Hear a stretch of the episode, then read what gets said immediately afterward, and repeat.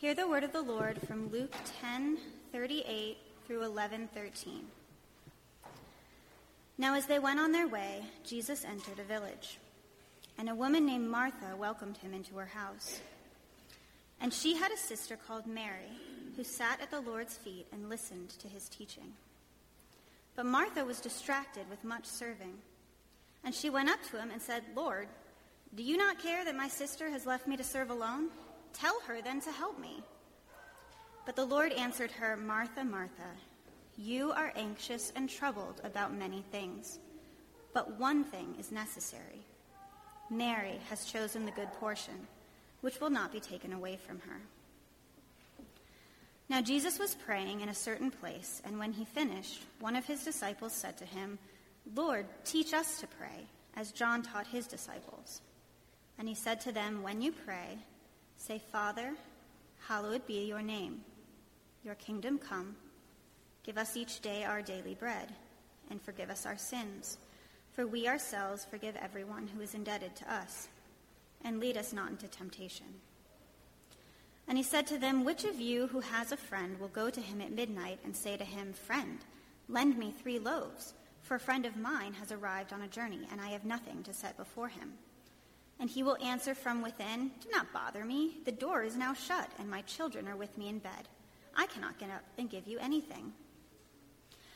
I tell you, though he will not get up and give him anything because he is his friend, yet because of his impudence, he will rise and give him whatever he needs. And I tell you, ask, and it will be given to you. Seek, and you will find. Knock, and it will be opened to you.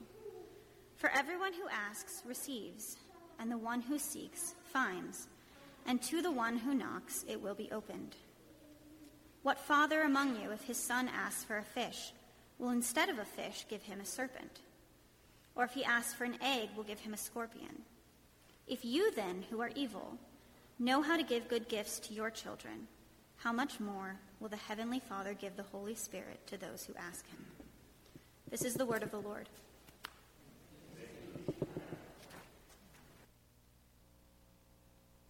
Let's pray. God and Father, as we now prepare our hearts to hear from your word, pray that you would be near us by your Holy Spirit, applying it to those hearts, Lord. Convict us of our sin. Work through me, though I am sinful, as we study your word. Pray this in your name. Amen. So, when we talk about prayer, which is obviously, given what we just read from the Gospel of Luke, what we're talking about this morning, I just want to name up front that I feel like there are three reasons that we actually struggle with prayer, three reasons that we struggle to process it. And the first, and in some ways the, the most obvious reason for a lot of us, is guilt. That we feel guilty about the fact that we do not pray as much as we should. And here's the thing that is, on the one hand, almost universal. Um, even as I've grown in prayer, I still recognize, you know, that there's, there's a long way to go. And second of all, that is sinful. It is sinful that we fail to pray, right? It is a, a real failing. Uh, it reflects our pride, our lack of reliance on God, and that is a sinful thing. But for this morning, what I'm actually going to ask you to do is the feeling of guilt that you might or might not be feeling as we prepare to talk about prayer, that you take that and you just set that aside. Not because it's not a real thing that we can feel, and not because there's not even maybe a place for repentance, but you are a sinner saved by Jesus' grace. God is delighted in you as you are right now. You have Jesus' righteousness. He prays on your behalf before the throne.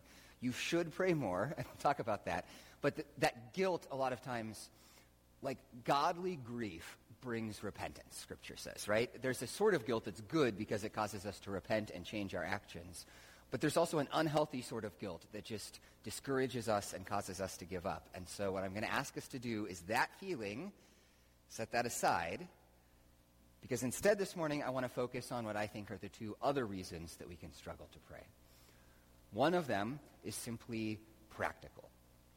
We feel like we don't know how to pray, or we feel trapped in this very kind of narrow, specific set of things that prayer is, or we just don't feel like we know where to start. And um, so just we have that practical thing that can keep us from praying or growing in prayer. And then the other thing I think that, that is often an issue is that we lack positive motivation. Part of why I want you to set the guilt aside is because I feel like too often, especially with prayer, Christians just try to use guilt to motivate themselves rather than having a positive sense of why prayer is good and why we should, you know, long and desire to do it. And so we also often can lack those positive motivations for prayer. So this morning, what I want to do is just work through this passage that we read and first give a couple of practical, very practical thoughts about prayer because Jesus is very practical here. And then I want to give two positive motivations for prayer. But if you pick up in verse 1, it says, Jesus was praying in a certain place, and when he finished, one of his disciples said to him, Lord, teach us to pray as John taught his disciples. And Jesus said to them, When you pray, say, Father, hallowed be your name. Your kingdom come. Give us each day our daily bread and forgive us our sins, for we ourselves forgive everyone who is indebted to us, and lead us not into temptation. So this is Luke's accounting of Jesus teaching the Lord's Prayer. It's slightly different than Matthew's version. Matthew's version is slightly longer. If that bothers you, look, one, both of these authors are just summarizing what Jesus teaches, and two, he probably taught this a lot of times, but, um, but they're very similar. And so the first practical question I want to ask about that, actually, just reading the Lord's Prayer there is, is that a prayer that we're supposed to specifically pray using those words, or is that just a sort of guideline to kind of give us some ideas about prayer, right? Is it supposed to be a prayer we specifically pray, or is it supposed to teach us principles about prayer? And the answer to that question is yes. It's both of those things. And in fact, if I can just back up a little bit, the first thing I'd like to suggest to you is that a healthy prayer life practically actually involves four different types of prayer, four different ways of praying. The first of those is spontaneous prayer. And I'm putting that first because I think that's what we think of when we're praying, which is to say that just from our hearts or our minds, we just start praying the things that are on our hearts and minds to God, right? Just talking to Him in that sort of completely improvised, unstructured way. And that is good and is an essential part of prayer. I do think, though, some of us, whether it's because you grew up in evangelicalism or because we grew up just in America, there are certain ways that we can kind of think that that is the only approach to prayer, and that can be a problem too is part of what I want to suggest. I think what happens when people, I've, I've heard people argue like, well, you shouldn't pray the Lord's Prayer because it just becomes rote and your mind isn't really engaged with it. And, and it is true that you can engage with prayer in a rote way, right? I, I, mean, my kids are like, you know, our Father art in heaven, hallowed be thy name, thy kingdom come, thy will be done on earth as heaven. You know, I mean, they just want to rush through it every night when we pray it together. But first of all, um, you can also engage with spontaneous prayer in a way that you're not really mentally engaged, and that gets problematic. I, um, I always remember being at this worship service where the worship leader's up, and you know, there's like the music's playing, and he's kind of improvising this prayer. And what he starts praying is just like, Lord, as we come to worship you, we just know that you don't care about anything but this. You don't care about what's happened this week. You don't care about our lives. All you care about is this moment. And I remember just sitting here thinking, I know what I think he's trying to say. I actually disagree with that too, which is another part of the problem. But what he's actually praying is just like terrible, right? Like, you know, God, you don't care about us. Um, and so simply being spontaneous does not mean that we're praying true and good things. And at a deeper level, if all we have is spontaneous prayer, it can leave our prayer lives kind of limited, which is to say that it's never going to give us anything that we don't already have inside of ourselves, right? Everything that we're saying is stuff that we already know, so it's kind of limited, and we can struggle to grow. So let me suggest a couple of other things to add to that. Again, not to replace that. And the second is praying Scripture, using Scripture itself in your prayer time to structure your prayers. And if you want a good example of praying Scripture, Jesus does that. Maybe the clearest example, Jesus hanging on the cross, right? In his moment of agony, he offers these prayers to God. And you've, you know, you've heard that, my God, my God, why have you forsaken me? Into your hands I commend my spirit. These different, you know, words that he gives, says to God. And those are direct quotes from the Psalms, from Psalm 22 and 31 in those cases. That Jesus, in his moment of greatest need, uses the words of Scripture to pray. Practically, here's one way to do that. Uh, I think it's the best place to start, which is take a part of Scripture, and the easiest place to start is the Lord's Prayer, either you know this version or the one in Matthew. But what you do is you take it and you, you take the first thing that it asks for, like Father, hallowed be your name, which means may your name be holy and exalted, and you just say Father, may your name be holy.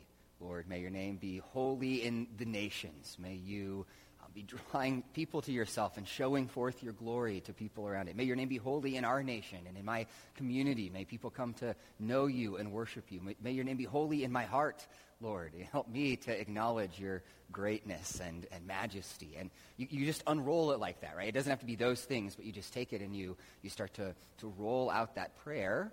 And then, as you kind of reach a natural ending point of that, you go on. You say, Your kingdom come and then you start praying out of that those same things.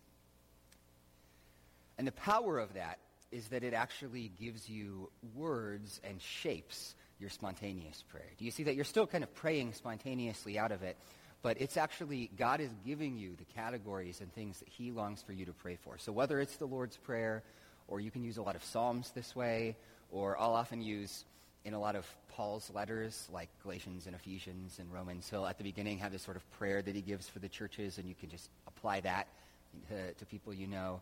But praying scripture is a really useful thing.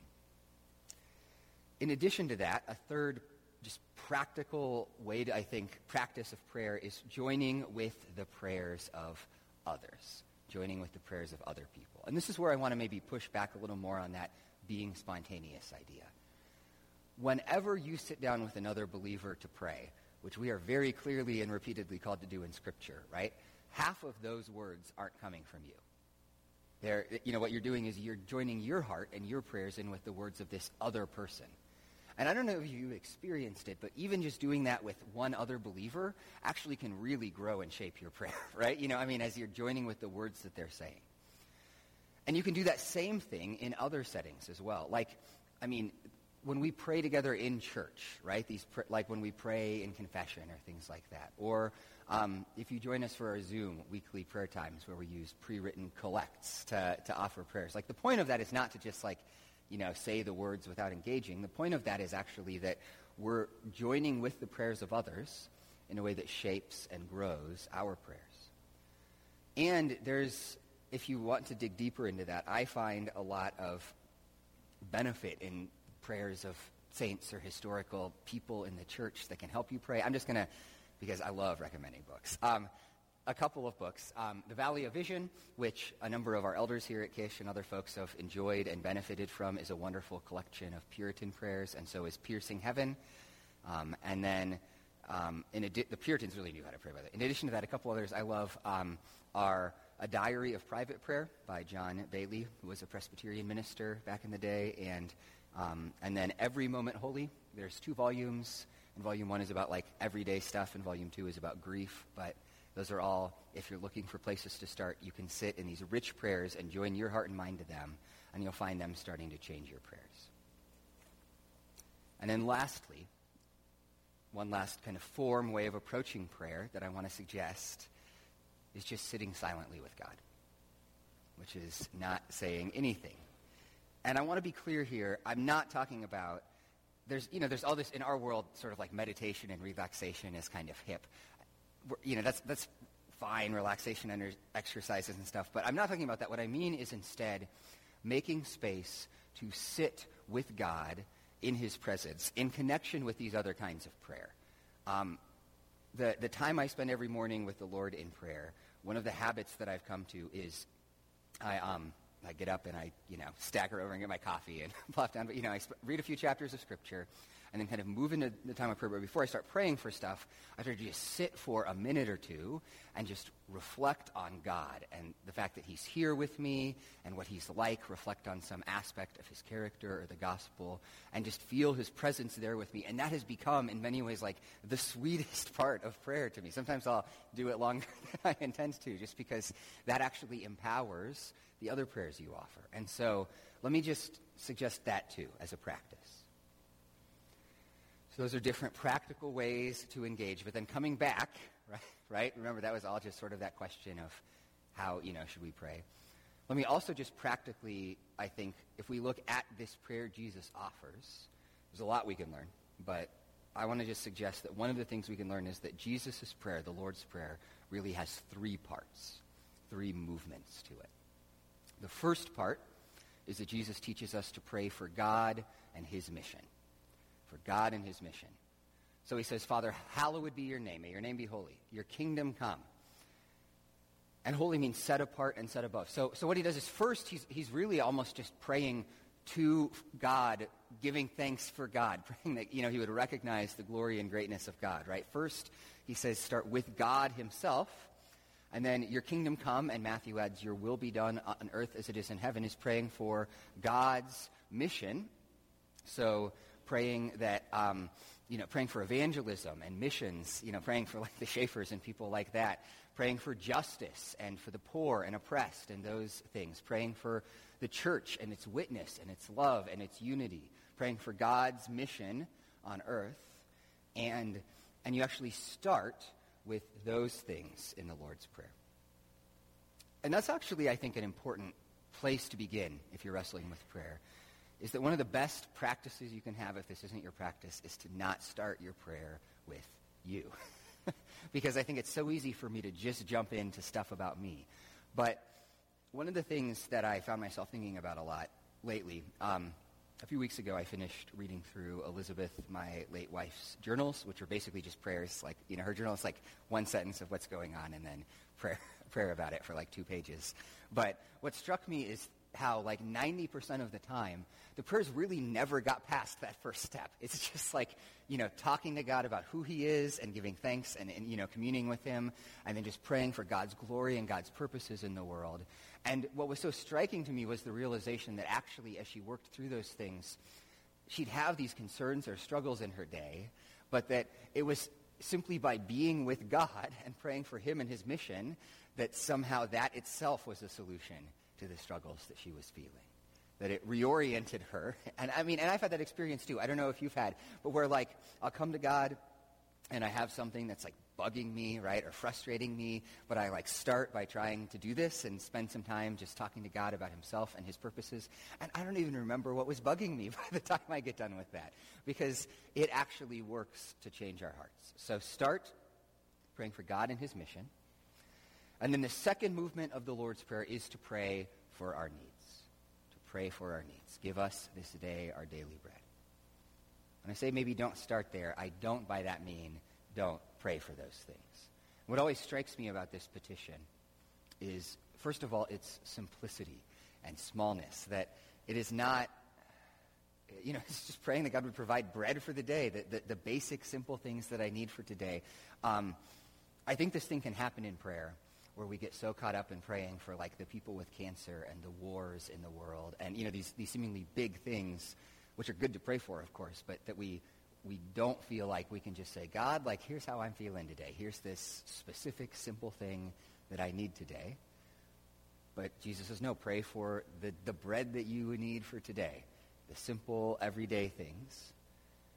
And at the same time i'm struck by its humility. It is not a prayer to like have $10 million in the bank. it is a prayer to have enough for this day to provide for my needs. But it's coming to God and naming those needs. And also you'll notice it's give us each day our daily bread. So within that, that's also where we come to God with the needs of others, right? It's not just give me what I need, but it's give us together what we need. And so we can pray both for ourselves, to have that strength and power and presence of God to sustain us through the day, and for others as their needs are on our heart. We pray for our need. And then third movement, it almost brings the first two together. It, we pray for ourselves in the context of God and his mission. We pray for ourselves in the context of God and his mission. So Luke has us pray, forgive us our sins, for we ourselves forgive everyone who's indebted to us, and lead us not into temptation and then Matthew, of course, adds, deliver us from evil or the evil one, which I think is a better translation. But, um, but what you're praying there is, Father, forgive my sins, make me forgiving, protect me from temptation, you know, protect me from the kind of dark spiritual forces of the world. In all of that, what you're praying is that your life would be more conformed to the will of God. That you would be more the kind of person that he wants you to be. That you would be resisting sin and seeking to forgive others and, and just live in the world in a way that is honoring and glorifying to God. I'm going to ask you a really challenging question. I know this is a, this is a convicting question to me, but I'm going to ask it. When you think about your prayer life, how much time do you spend asking God for yourself and other people to be happy and healthy, as opposed to how much time you spend asking him for yourself and other people to be holy? How much time do you ask for yourself and other people things that are about you being happy and healthy, as opposed to yourself being, and others being holy? And I say that not because it's wrong to pray the first kinds of prayers, right? Like we said, it's fine to pray for yourself. It is good and appropriate to pray for those things. But if, as Christians, right, what I believe is that the thing all surpassing worth is knowing Jesus and being conformed to his likeness, then that should shape what I pray for, shouldn't it? That that, that should be the thing that I most intercede for in, in my heart, for my kids, for the people around me, that we would be growing to know and be more like Jesus. And again, I just want to stress that doesn't mean you don't also pray the other things. But I think that in some ways, some of the idols of my heart have been exposed as I've reflected on that question. So that is the kind of pattern then that we see in the Lord's Prayer. And look, I just want to be clear as we've walked through that. I am not saying that is the only pattern for prayer because there are lots of biblical prayers that follow other patterns. But I'm suggesting very practically that if you've never tried it, that can be a good way to grow your own prayer life. And I also want to just say it's also good because that is actually a really powerful way to pray. If you skip down to verse 9, Jesus says, And I tell you, ask and it will be given to you, seek and you will find, knock and it will be opened to you. For everyone who asks receives, and the one who seeks finds, and to the one who knocks it will be opened. I don't know if you know this, but those verses get abused a lot by like the preachers on TV who, you know, who, who, who are like, you know what that's talking about? It's like a yacht. Ask God for that yacht and you're going to get that yacht. And that is not what it's about. But, but we know that that's not it, what it's about because of the context in which Jesus says it. What prayer is Jesus talking about there when he says that? What kind of prayer? The answer is the prayer that he just taught his disciples to pray, right? And so what Jesus is promising is that within the context of the sorts of prayers that he's teaching us to pray, we can have real confidence in those promises of God.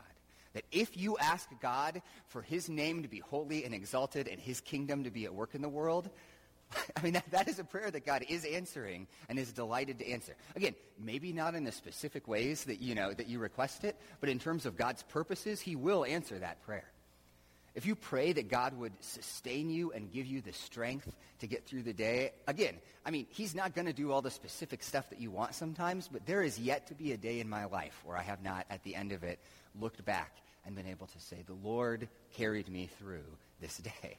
And so he will answer that prayer. If, if you knock on the door asking that God would grow you in holiness and Christ-likeness and teach you to love and value him more, that he would forgive your sins and work grace and forgiveness in you, God will work and answer those prayers. Again, I don't mean in some magical way, but in a real and powerful way. Jesus tells us the sorts of prayers that fit with God's will, and it is true as we pray those things out of God's will that he will powerfully answer them. So all of that very practically is what Jesus says about prayer. And then as we close, I want to just give two encouragements, two positive motivations that I think we're also supposed to find in this text. The first of those is about God's character. So you might have noticed there's these two kind of miniature parables. The first one is about this man who has a friend show up at his house in the middle of the night, and this is ancient world. There's no motels or whatever, right? You, hospitality is the only way that people are cared for. So he goes to a friend, gets some help, bangs on his door. But what Jesus says is, I tell you, though he will not get up and give him anything because he is his friend, yet because of his impudence, we will rise and give him whatever he needs. Pause there. The second image is about parenting. And God says, What father among you, if his sons ask for a fish, will instead of a fish give him a serpent? Or if he asks for an egg, we'll give him a scorpion. Now, both of these illustrations, I think especially the first one, can seem confusing to us. Jesus is actually using a really common way of arguing in his world that isn't really common in ours. People call it arguing from the lesser and the greater. But let me explain it like this, okay? Um, in that story of the friend, we get confused because we think Jesus is trying to teach us something about God. And we're like, so wait a minute. This friend is like asleep in his bed and he doesn't want to get out of his bed and he's like, ah, I don't want to get up, but he will just because, you know, of the impudence of the guy banging on the door. We're like, is Jesus telling us that that's what God like? No, because the point of this kind of teaching is not to teach you about God, but to teach you about yourself. So Jesus is saying, even if it's one in the morning and you have a friend and you don't even think that because of your friendship that it's deep enough that he'll get out of bed, you'll still go bang on his door if there's an emergency and ask him for help, trusting that if nothing else, just the fact that you're banging on his door will get him up. If you're willing to go to your friend who's like that and ask for help, how much more should we be willing to go to God, who is so much greater than that? Same things in play with fathers, right? I know that this is always tricky because while some of us it's easy for, some of us have complicated pasts with our fathers. And so when Jesus uses the image of fatherhood for God, we can wrestle with it. I mean, believe me, I get that. And but here's the thing, like Jesus is not saying again, you should sort of just take whatever experience you had here on earth and say that that's what God is like. Rather he's saying, look, your earthly father as imperfect as he is, you would still, as his child, ask him for things, right? You'd still say, Dad, like, can I have dinner? You'd still come to him and ask him, trusting that he wasn't going to give you a poisonous animal instead of food. So why is it that we struggle then to ask God those things, who is our perfect heavenly Father? Right? He says in verse 13, if you then who are evil know how to give good gifts to your children, how much more will the heavenly Father give the Holy Spirit to those who ask him. So he's saying God is our perfect father, right? Who, who has none of the sin and failing of an earthly father. Not, not your experience of what your father was like, but in your heart, what you longed for that to be, right? What you longed for that relationship to be. That is what God is like. And so that should invite us into prayer. Which is to say that the more we recognize God's good character, the more that should call us come to him in prayer. If I can just use that imagery of fatherhood. I am an imperfect father, but still, there are plenty of times with my kids when they're like sitting talking to me about something, and um, when I kind of zone out when I do this, and God does not zone out. Again, He's a better father than me. But but I just look at them with delight. Do you know what I mean? I'm just I'm just kind of like I lose track of what they're saying because I'm like I'm just so delighted in you as my child. I'm just, you know, so glad that you exist as a creature. God looks at you that way. And in the same way, like, my kids ask me for stuff all the time. And again, I'm an imperfect father, so occasionally I'm impatient.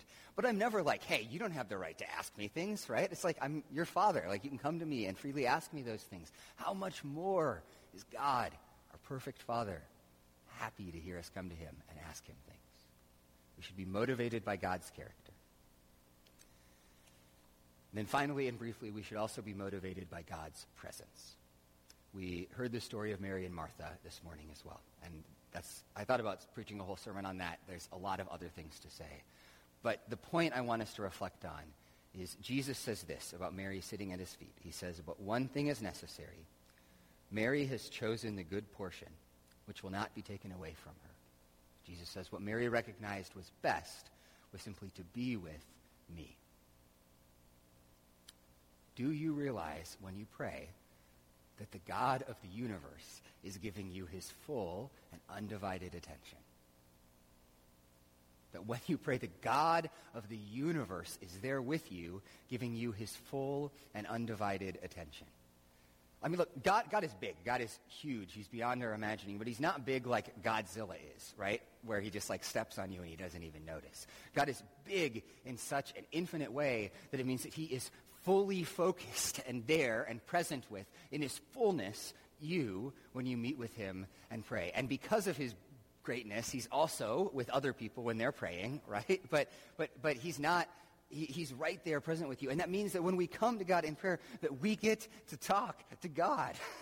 I mean, on some level, I, I, just feel like if we could really just, that's the simplest thing you can say about prayer, but if we just internalized that reality, right? How much would that change us? Just like, here I am speaking with God. And that's actually, if I can give one more practical application, the last thing I'd suggest to you, especially if you're following that pattern of the Lord's Prayer. Start with this. Simply take a minute or two as you sit down to pray and reflect quietly on that reality that, that you're talking with God, that he's right here giving you his full attention. And just sit with that and feel that in your heart. And then out of that, begin to pray. As we close, we're going to do something different instead of me wrapping up and summarizing and stuff. Since we pray after our sermon and since we just talked about prayer, what I'd like us to do instead is to take this prayer from Luke that Jesus teaches us and just pray this together. So what we're going to do is it's going to be simple. I'm going to say, Lord, we pray, and then we're going to pray one of the petitions.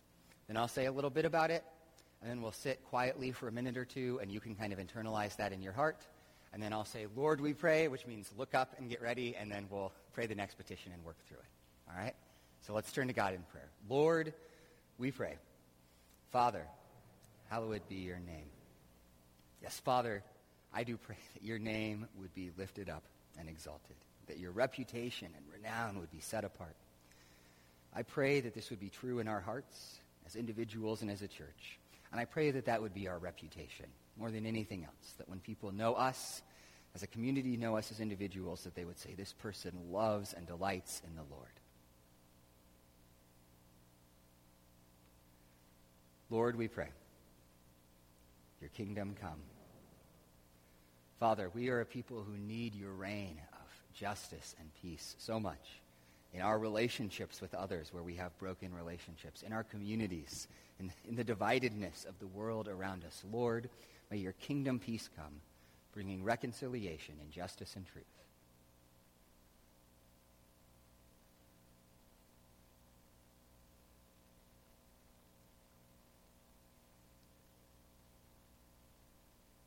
Lord, we pray. Give us each day our daily bread. Father, I thank you for the ways that you provide for us each day and pray that you would continue to on this day. Lord, give us physical nourishment. Give us spiritual nourishment. And I especially pray today for those who are anxious or facing uncertainty in their lives, that you would both work to resolve whatever circumstances they face, but also give them the peace and comfort of knowing that you are with them in your spirit in your life today.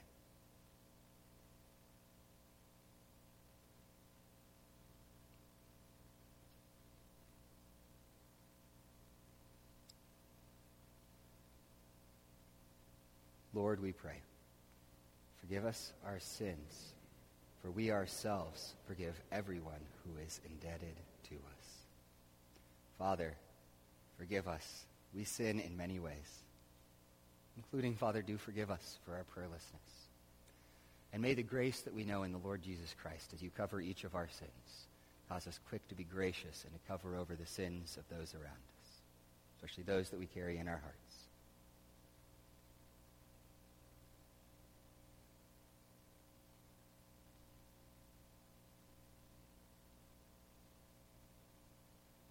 Lord, we pray. Lead us not into temptation. Lord, our lives have many trials and temptations. And I pray that you would protect us from all of them.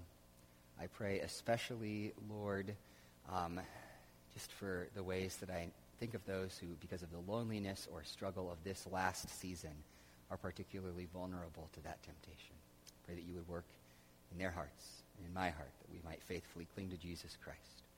Pray all of this in his great name. Amen.